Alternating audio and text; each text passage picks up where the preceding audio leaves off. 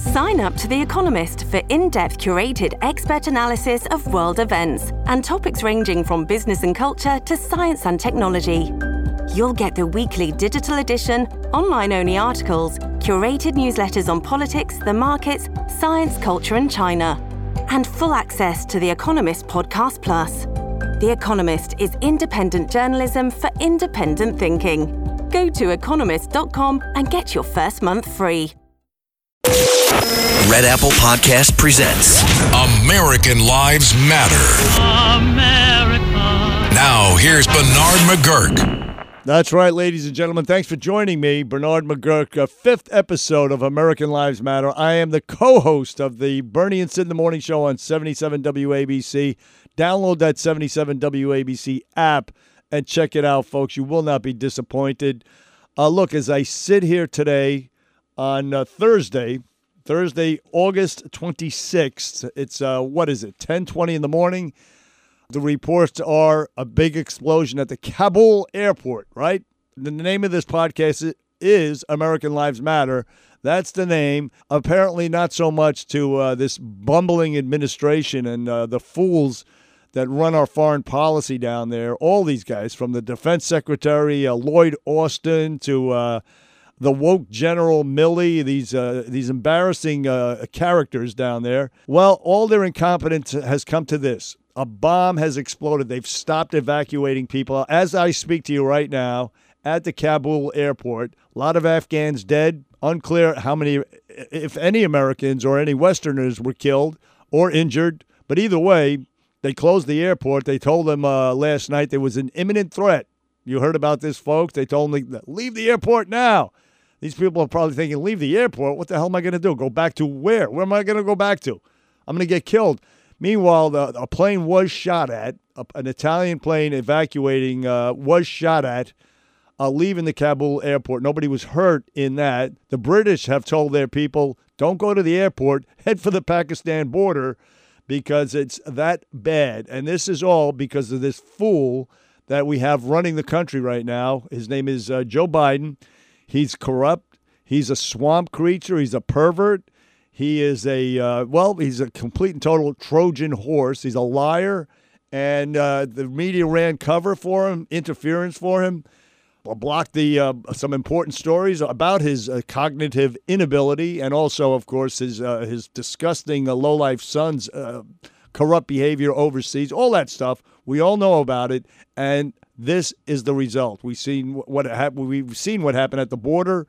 A million people. The good news is this this week the Supreme Court said, "Hey, you have to follow the remain in Mexico policy that Trump uh, implemented." Well, what are we going to do? Round up the million uh, people who, who already came into this country, and will they follow the law going forward? Who knows? Who knows? But it's all overshadowed now. It's all eclipsed by this explosion at the Kabul airport. While we still have probably a couple of thousand at the least, at the very least, a couple of thousand Americans still left behind, uh, held hostage at this point by the Taliban. This is worse. This dwarfs the Iranian hostage crisis. It really does. And uh, again, I, I can't. I, Joe Biden came out the other day and he was supposed to give a big speech on what was happening in Afghanistan, Kabul, and evacuating Americans.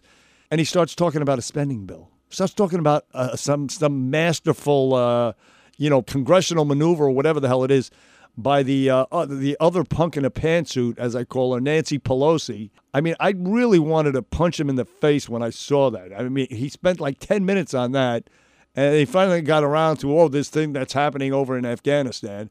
But he thinks it's funny. This guy thinks it's a joke. He thinks uh, I don't know what he thinks. Maybe he's not thinking at all. Who knows? Who the hell knows?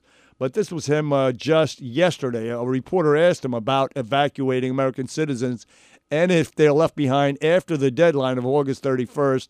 And he made a joke. Listen. Sir, what will you do if Americans are still there after the deadline? Peter, let's go. Come on, thank you. No? You'll be the first person I'll call. You'll be the first person I call.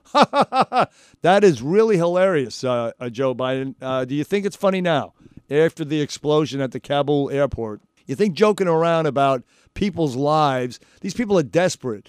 I mean, you've heard the clips of uh, the, the the people who are trapped, stranded, American moms, please get us out of here. We're stranded. And smartass Psaki. oh, don't call them stranded. How dare you? That's a, a inappropriate characterization. Well, what the hell would you call it if they're not stranded? They can't get to the airport. They can't get out of the country that is run now by Stone Age savages that you allowed to take over in, uh, well, virtually overnight. Just absolutely disgusting. There was a Brit- British guy. He's, he's, a colonel. He was a colonel. He was a commander of British forces in Afghanistan. And he said what I said last week about our foreign policy staff. He said that about the president. Listen to what he said. Our world just became vastly more dangerous. President Biden humiliated the United States. He humiliated the United States Army. In my opinion, and I, I don't say this lightly, and I've never said it about anybody else, any other leader in this position. People have been talking about impeaching President Biden. I don't believe President Biden should be impeached. He's the commander in chief of the US Armed Forces, who's just essentially surrendered to the Taliban. He shouldn't be impeached. He should be court martialed for betraying the United States of America and the United States Armed Forces. Uh, I, I, completely, a thousand percent agree with that uh, British colonel. He should be court martialed and sentenced to a firing squad and shot.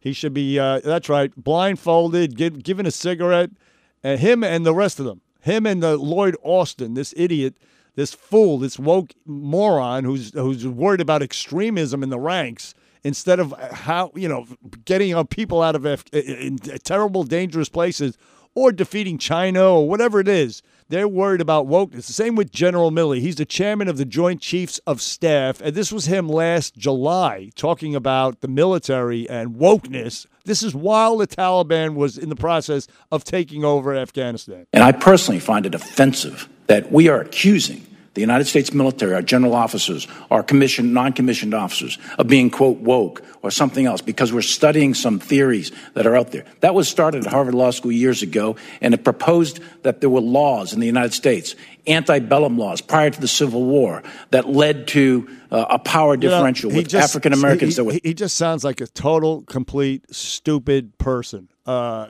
antebellum laws. He doesn't need antebellum laws. He called. It. He doesn't even know how to speak. He doesn't know what he's talking about. He's an idiot, and he runs the freaking military. This guy. He should be court-martialed and sentenced to a firing squad as well. This guy for what happened in Afghanistan. As they, they they neglected it and they focused on this idiotic uh, woke nonsense of forcing uh, military members to read racist crap uh, like uh, Robin DiAngelo's white fragility. I mean, just the whole thing is just so embarrassing. I can't even tell you. So anyway, that's what I think should happen to all these guys. I agree with that British commander wholeheartedly, and it's a disaster. And I, I say prayers for the Americans and the uh, the the Afghanis who actually helped us throughout the years, who are stuck there. And uh, you know, some of these people, they're in basements. They're calling uh, the cable news outlets, crying. My heart goes out to them. And right now, all we know is the explosion occurred.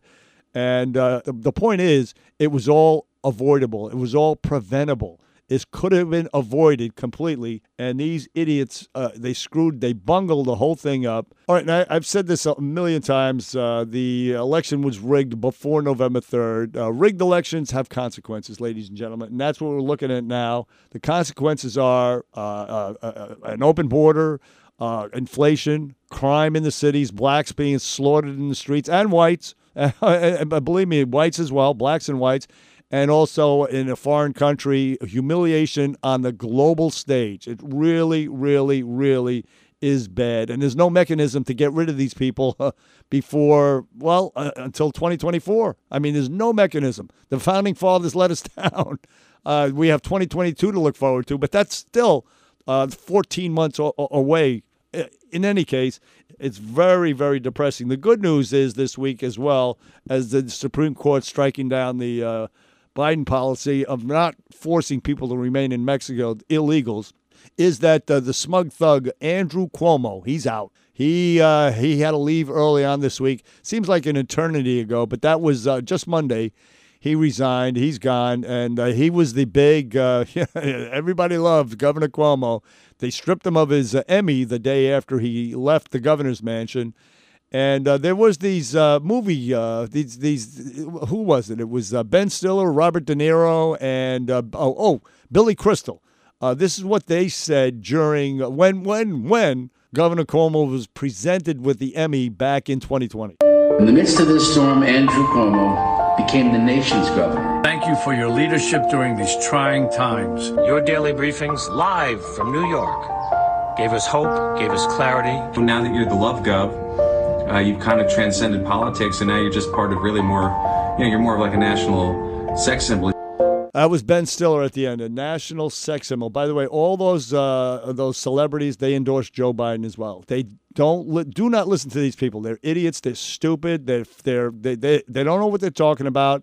And this is the result. They're insulated from the real consequences out there in the real world, completely and totally uh, insulated, all these guys. So the reason why they loved uh, Andrew Cuomo, of course, is uh, he was the anti Trump, and nobody summed it up better than Governor Ron DeSantis, who is also now the anti Biden. But listen to what he said about Governor Cuomo. I think the media looked at somebody like Cuomo and thought it was an anti Trump. And I think that they were very much interested in weaponizing COVID against Trump. Trump was their villain, and Cuomo uh, was kind of their hero. Obviously, it didn't necessarily work out for them in that regard. But at the end of the day, had they been doing their jobs back in March of 2020, some of these nursing home policies may never have been able to, to be sustained. So the fake news, uh, they have uh, blood on their hands, clearly, because they didn't do their job with Governor Cuomo. They do with uh, Joe Biden as well with this latest explosion. It's on them he would never have gotten elected but for the media running interference for him, Joe Biden.